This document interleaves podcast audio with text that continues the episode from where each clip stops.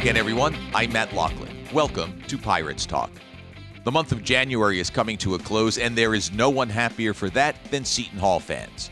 The Pirates' struggles continued this past week with blowout losses to St. John's at Walsh Gymnasium and to Marquette at Prudential Center. Seton Hall will not play again until February 1st, this Tuesday, against Georgetown in Washington, D.C. The Pirates went 3 and 6 in January and everyone involved with the program, from the fans to the coaches to the players, will greet the new month with open arms. My guest was on the call of those last two losses. Though we're not blaming Dave Sims for the defeats, but we are going to get his insights as to what's happening with the Hall. Is it just Bryce Aiken's absence?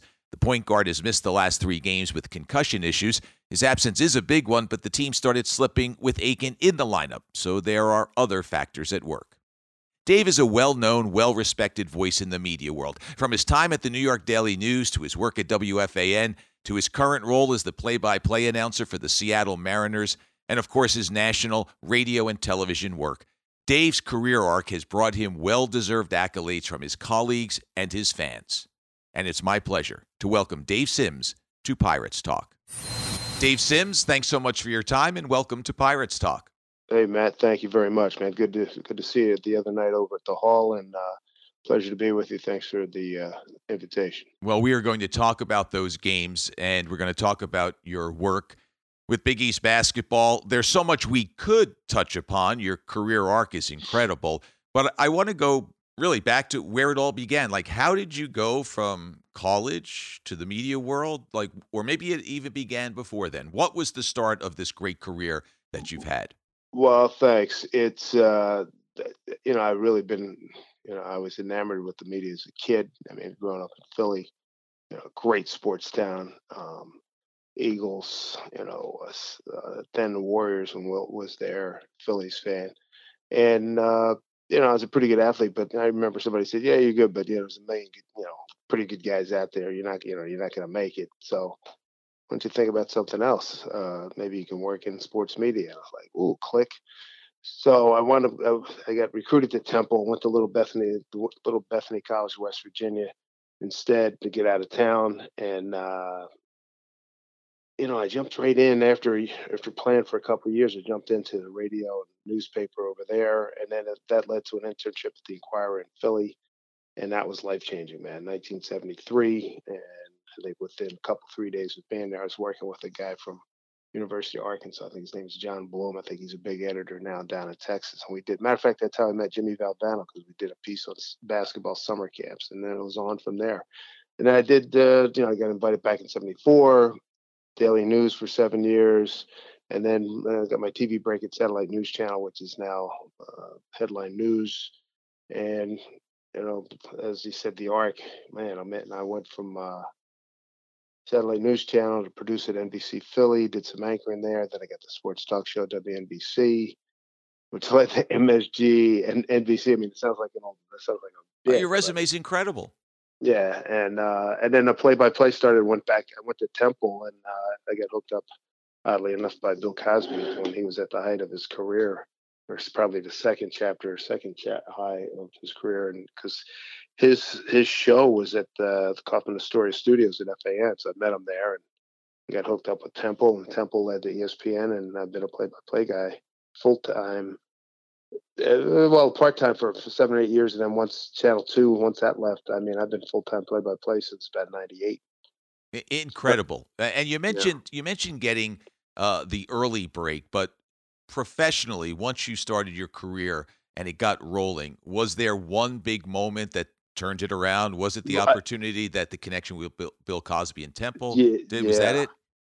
I, I, the Temple thing kicked it over the top because you know you're in a you know you're in a major market. Uh, you know Philly at the time was probably what the number four or five market in the country. I mean it was on a medium power FM station, uh, which pretty renowned in Philly, and so I did the 90 season of football, February of 91. I'm on ESPN. Hmm. And I was with ESPN until 07. And, uh, yeah, things it really worked out. I mean, I got to do college football over there. Big when the Big East had the football conference, I did that for a lot of years. And it mixed in Channel 2 uh, so it's a you know I, I, say my prayers. I, I try to remember all that stuff you know. It's like wow that's a heck of a journey. Thank you very much. And you know then the Mariners came along in, in 07 and they had an opening and you know you know this works. A friend of a friend called and said hey you may want to throw in for this. And I did and I got it. So and going into year 16 with the Mariners hopefully we will have baseball. Yeah let's hope that uh they come to an agreement and they come to their senses, both sides. And I think for, for people in the New York area, they would identify you because it's such a parochial market, right? It's like New York, man. It's our own thing. You talked about Philadelphia, it has the same point of view.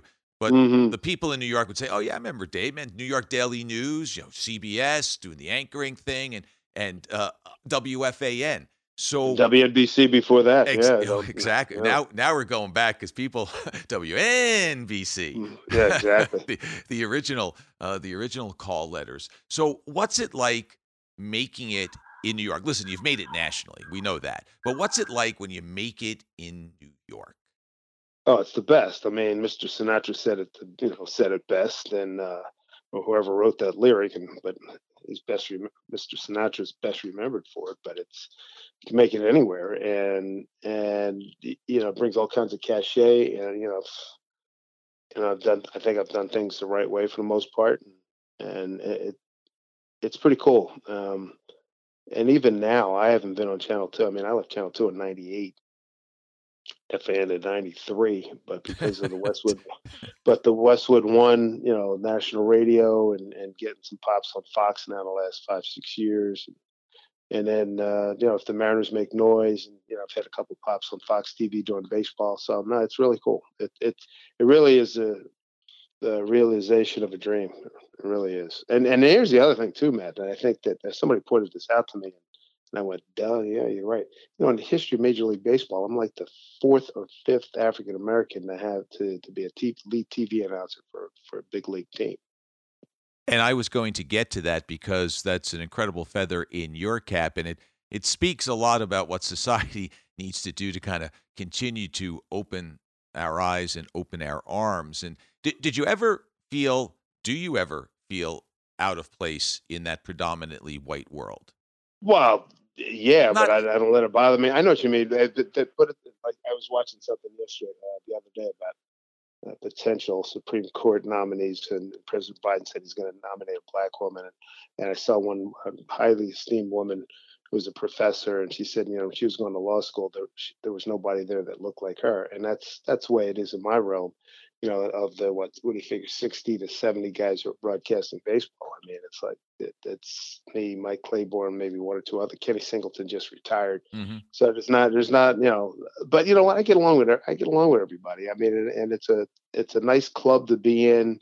Uh, guys welcomed me with open arms back in 07 uh, when I got the team gig. Uh, it, it's been great. And what I like to see more, you know, black guys playing baseball and broadcasting baseball, writing baseball, heck yeah. But you know, we're fighting a constant battle against the NFL and the NBA right now. And that's why this uh, this lockout is is critical. Uh, got to get that baby settled. No doubt about it. Do you feel that you are uh, uh, uh someone who's broken barriers and, and you're you're a guy that ha- has opened doors for others? Yeah, it, you know, I hear from a lot of kids. I've been doing this for so long now, and you know, with the exposure and everything, and, and given what you can do in terms of reaching out to people, you know, I've heard from a lot of young broadcasters or and guys that want to be broadcasters, both black and white, and it's been great. I mean, matter of fact, one guy called me the other day and said he just got a, a job at uh, what was it, UC Santa Barbara, calling their baseball, and as a guy had helped out, we take some of his tapes and that kind of stuff.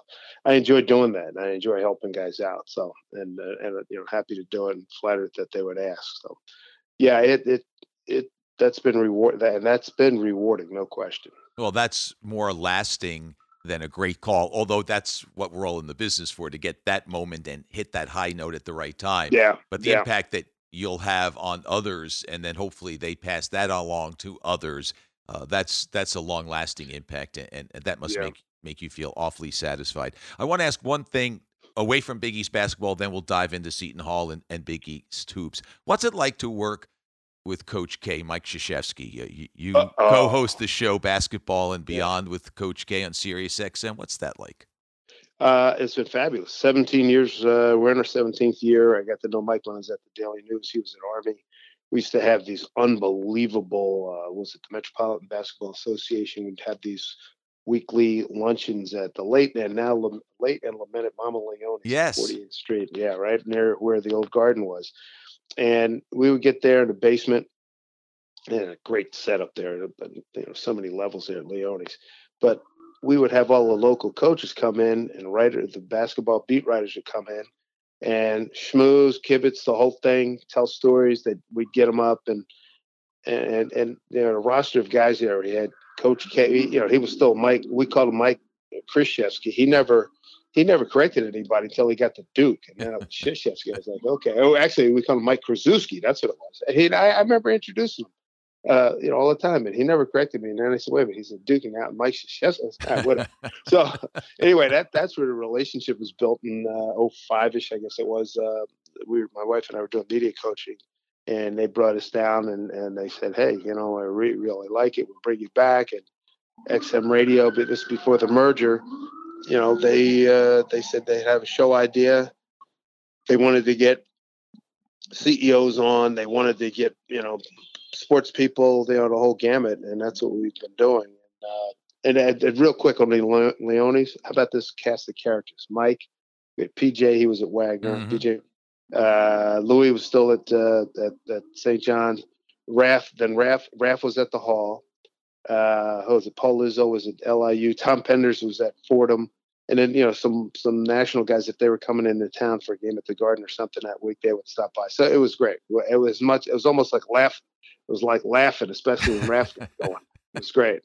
Uh, you know, uh, and I, I remember those. I didn't go to them uh, because I was not a writer, but I remember reading about the recaps every week. As you said, these meetings took place, and it was a font uh, or fountain of information for me as I was covering Seton Hall while I was at Seton Hall, et cetera. But my point is, not only has that restaurant gone, I think those meetings have gone. I think the fun has left it's become Amen. so business-like and so fast. In, out. I've only got three minutes. You got two questions to ask me. I'm going.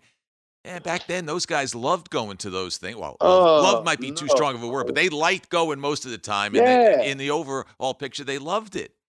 Absolutely, and they could break chops on each other, and you know they sneak in a gla- half a glass of wine before you go to practice you know, and, and Mike to this day is always about, yeah, Louis always got the best seat. Uh, it was the best dish. He says, hey, come on, it was it's a setup. Come on, what are you doing? That's funny. How how how is Mike handling this last season of his? You know, no drama. Um, doesn't want to really dwell on it. Uh, I think as we get closer, you know, we're getting today is what the twenty eighth, so you know, uh, you can see it now. You can see, you know, mm. the lights starting to get a little large in that tunnel. Uh, we haven't really talked about it, and he's more focused on, you know, talking to the guests and talking hoops or talking subject matter of uh, whoever we had. I mean, this week we had Greg Sankey, the SEC, Southeastern Conference Commissioner, J.B. Bickerstaff, the coach of the Cavaliers, Cleveland Cavaliers, are third best record in East uh, in the NBA and and over the years, man, we've had you know Kobe, LeBron, we've had every baseball World Series winner, most a lot of the World Series MVPs, a lot of guys, a lot of baseball players. I mean, you know, they're in their twenties and thirties. They grew up watching Duke during Duke's great run.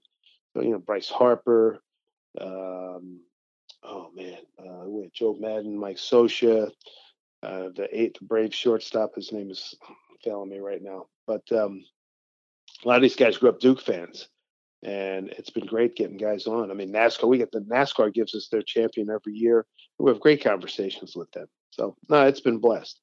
Yeah, awesome. Uh, again, it's uh, basketball and beyond with Coach K on Sirius XM. So, on to the Big East. You were at the last two on the call of the last two Seton Hall losses.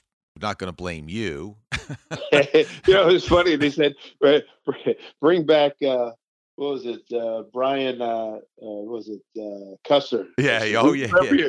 We won every game when he called him. I said, "Well, you're one and two with me." And Gary Cohen was breaking my chops the other day. We're one and two with you. Come on. Well, guess what? I got you two more times after uh, after uh, the other night. Yeah. Yeah, well, yeah, Brian had an incredible run going there. So, what what do you see? What are the last two games telling you about Seton Hall? What's happening there? Well, the Aiken kid has missed, and uh, Ro- uh, the Rhoden kid's got a. Well, he's not shooting well. He is in a slump, and mm. that kind of stuff happens. Man, he's in a slump, and he, uh, you could see him second guess himself the other day. Uh, uh, Myles Cale, Myles Cale had a fabulous game against St. John's at the Garden last Saturday. Defensively, um, uh, he and was he and Rhoden really shut down Champagnie. I mean, it made him. You know, he just had a miserable night, and uh, I thought that was a well-rounded game. Uh, who was the kid? Uh, the Alexis kid. Boy, he blocked shots. Ike was blocking shots. At defense, you know, they won by six, and it felt like it was about 16 mm-hmm. And then you go to the Monday night game, and they got you know St. John's energy was amazing. They absolutely swallowed up Seton Hall. It was like you know, it's like St. John's had. I told I was talking to Kevin before the game a couple of nights ago. I said it's like they had eight guys out there. I said, yeah, and and, and then and, and St. John's did it with Champagnie and not having a good game at all. He was like one for nine at one point. So I, I just think he, the Aiken kid's got to get back. And I've I've I've not experienced you know the end result of uh, concussions, but you know had family members that have, and I, and I get it. Don't come back till you're fully healed and ready to go. Um, I think uh, who's the kid? Uh, Richmond. I, he's got to shoot it better. Um, and he's a slasher. I could see why you know when Aiken's at the point, you know uh, he's a he's a valuable weapon slashing to the hole. You don't get a lot of uh, you know it, you, most of the points are coming from the perimeter, and Ike blocks a lot of shots. You're not going to get much offense from him. But anybody who I don't have the roster in front of me right now, but that you need some more inside. Mm-hmm. Well, the game the game has gone away from the inside game. I mean, I, am showing my age here. I mean, the five men are glorified small small forwards now. But I, I like the energy. You know, Kevin coaches them hard, and you know, hey, it's a heck of a league. I mean, the conference is outstanding. Uh, the Jamir Harris, good shooter. Probably need to get him more shots. Uh, the other kid, uh, Tray Tray Jackson he's got to shoot it more and shoot it well. And that that's pretty much it. I like the yeah yeah no I liked him a lot. I like Samuel a lot. Um, you know this is they're in a bump in a bump in the road. They can they can I think they can turn it around. But you got but you got some opportunities and you got some real tests coming up on, on the remaining schedule. Yeah, the one thing they're looking forward to is going to February. January has it's it's inc- incredible that January has been such a struggle, but then you look at Kevin's career at Seton Hall, January has been an issue for whatever reason in many years where they put together long losing streaks, and for the most part, they pull themselves out of it, yep. and they've yep. gone to the postseason. So there's always that hope, and I just think there's too much talent on this team overall, veteran leadership. They've got all the parts, and when Bryce comes back, it just completes everything. And yep. I, I just don't see the losing lasting all that long. But that could be a fan speaking more than someone who's looking at it a little more objectively. No, I understand, and uh, but again, having having uh, you know been around, you know, you know this year's team, you know this year's Big East a little bit I've seen, it is a heck of a conference this year, and every coach I've spoken to is you kidding? Every night, it is a hard, hard battle. don't and don't sleep on anybody. Speaking of which, I had. But Raf and I did three consecutive games, which was an absolute blast. But the one we did a game at Nova on Tuesday in DePaul without their best player. Like they were down, they were getting blown out, and they cut it down for I think it was 18. They cut it down to eight before finally losing. But they played their they played the tails off. I give them a lot of credit. Yeah, DePaul has improved dramatically. And then Providence has been a, a pleasant surprise. Nova is there. You know, Creighton lost so many guys from last year, but you know you count them out at uh, your own peril. You look what Xavier's done, and Shaka Smart's been brilliant at Marquette. At, at this recording, they've won seven straight, and he's got them going coach. in the right. Oh yeah, he's a really, really good coach, and and that's a a new team. They had a lot of guys coming in from other yeah. other clubs, and somehow he's been able to get them to play together. Not somehow, he's a great coach. Yeah. That that's how you get them. You get a guy who knows what he's doing, and he can put these pieces together, these ingredients together, and make it work. And, and Marquette's in good hands for sure. Yeah, no doubt. Yeah. So, what lies ahead for Dave Sims? Um, I got a few more games on the schedule. I'm hoping. Um, I have faith that the boys, the the Players Association and, and the league will get this thing figured out. And hopefully will not be any uh, any delay, and we'll get to spring training within the next uh, five, you know, four to five weeks. I got about three, four more games currently on the schedule. Uh, uh, I might get a call for a few more. We'll see. And, and in terms of looking long term, hey, I'm going into year 16. Uh, knockwood, my health is good. I'd like to continue doing this. You know, I think I got some, some, still got some good years left. I mean, it's the beauty of baseball. I mean, the pace of it as you get older, it, it and I admire, I admire so many of the guys that are my heroes in broadcasting are still are still with it. I mean, Bob Uecker just turned 88 the other day. He's it's still going to do a home. He's still going to do a home schedule, and we were there a couple three years ago. And man, he is just rocking and rolling as he's ever been, and he's just hilarious. You know, uh, Vin Scully was you know was one of my heroes. I mean, he he did it into his late 80s. I don't know if I want to go that far, God willing, but I, I enjoy what I do, and uh, if they want to keep paying me to do it, I'm going to do it. Who are your boys of summer? Who who are the voices that uh, you grew up listening uh, to?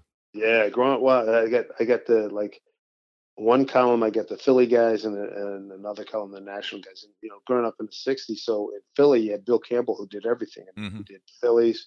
He did he did Phillies. I first heard him doing Eagles when they won the '60 championship. Uh, who else? Andy Musser, obviously Harry Kalas, Richie Ashburn, uh, nationally, Lindsey Nelson, Curt Gowdy, Jim Simpson. You know, I got to work a little bit with uh, Don Criqui at uh, WNBC. I got to work with Charlie Jones, uh, who was uh, was he from Fort Smith, Arkansas. He was doing the AFL back in the '60s. I worked the '88 Olympics with him at Seoul. And uh, those are the guys. Dick, I love Dick Enberg. that he was very helpful. David, you have to Where's your pocket square? David, where do you make sure you have your your yellow pad legal note? Uh, no, make sure you ha- have your legal pad blowout note just in case this game gets out of hand. uh, he was he was tremendous. Mr. Scully has been very helpful and, and very friendly over the years. I used to for a lot of years I called him on his birthday. You know who else? Bob, the late great Bob Wolff, who did everything here in New oh, York. Oh my goodness, yeah, sweetheart of a man, great broadcaster, Hall of Famer. I mean, I could go on. There's so many guys, and uh, uh, a couple of guys. I mean, Gary, Keith, and Ron. I think they're terrific. Uh, Krukow and Kuiper out in San Francisco are outstanding, and uh, you know, I, have been fortunate to win a, been cited a few times uh, with some awards. So that's been cool. And it's just it's a it's a great club to be a part of. Well, modesty prevents you from saying it, but I will three time Washington State Broadcaster of the Year. So listen, uh, the career has been fabulous. The accolades are well deserved, and I appreciate your time. Uh, Dave, looking forward to your work the rest of the way on the Big East. Maybe you'll get a few more games added to your schedule, and and certainly hoping that baseball straightens its uh, situation out, and we have baseball, uh, and uh, you can get back doing those Seattle Mariners, which you've done since yeah. 2007. Amen, brother. Hey, Matt, thanks, man. I appreciate it. Good you, stuff. Good to see you the other night. You got it, Dave. Same here. Be well. All right. You too. All right. Bye bye. And that will do it for this edition of Pirates Talk. Let's see if the switch in the calendar is the tonic for what ails Seton Hall. For all the doom and gloom that currently surrounds the team, there is too much talent, and Kevin Willard is too good a coach for things to simply fall apart. But the time is now. Thanks to Dave Sims for graciously giving me his time. I look forward to continue hearing and seeing him on the many media platforms on which he has carved out an incredible career. Pirates Talk is available wherever you subscribe to podcasts. I invite you to rate the show, leave a comment. I'd love to hear from you. Thanks as always to Pat Christensen, the sound engineer of the program and the writer and performer of the Pirates Talk theme. And thanks to you for your company. It's very much appreciated. I'm Matt Loughlin. Until next time, be safe, be well, and let's go, Pirates.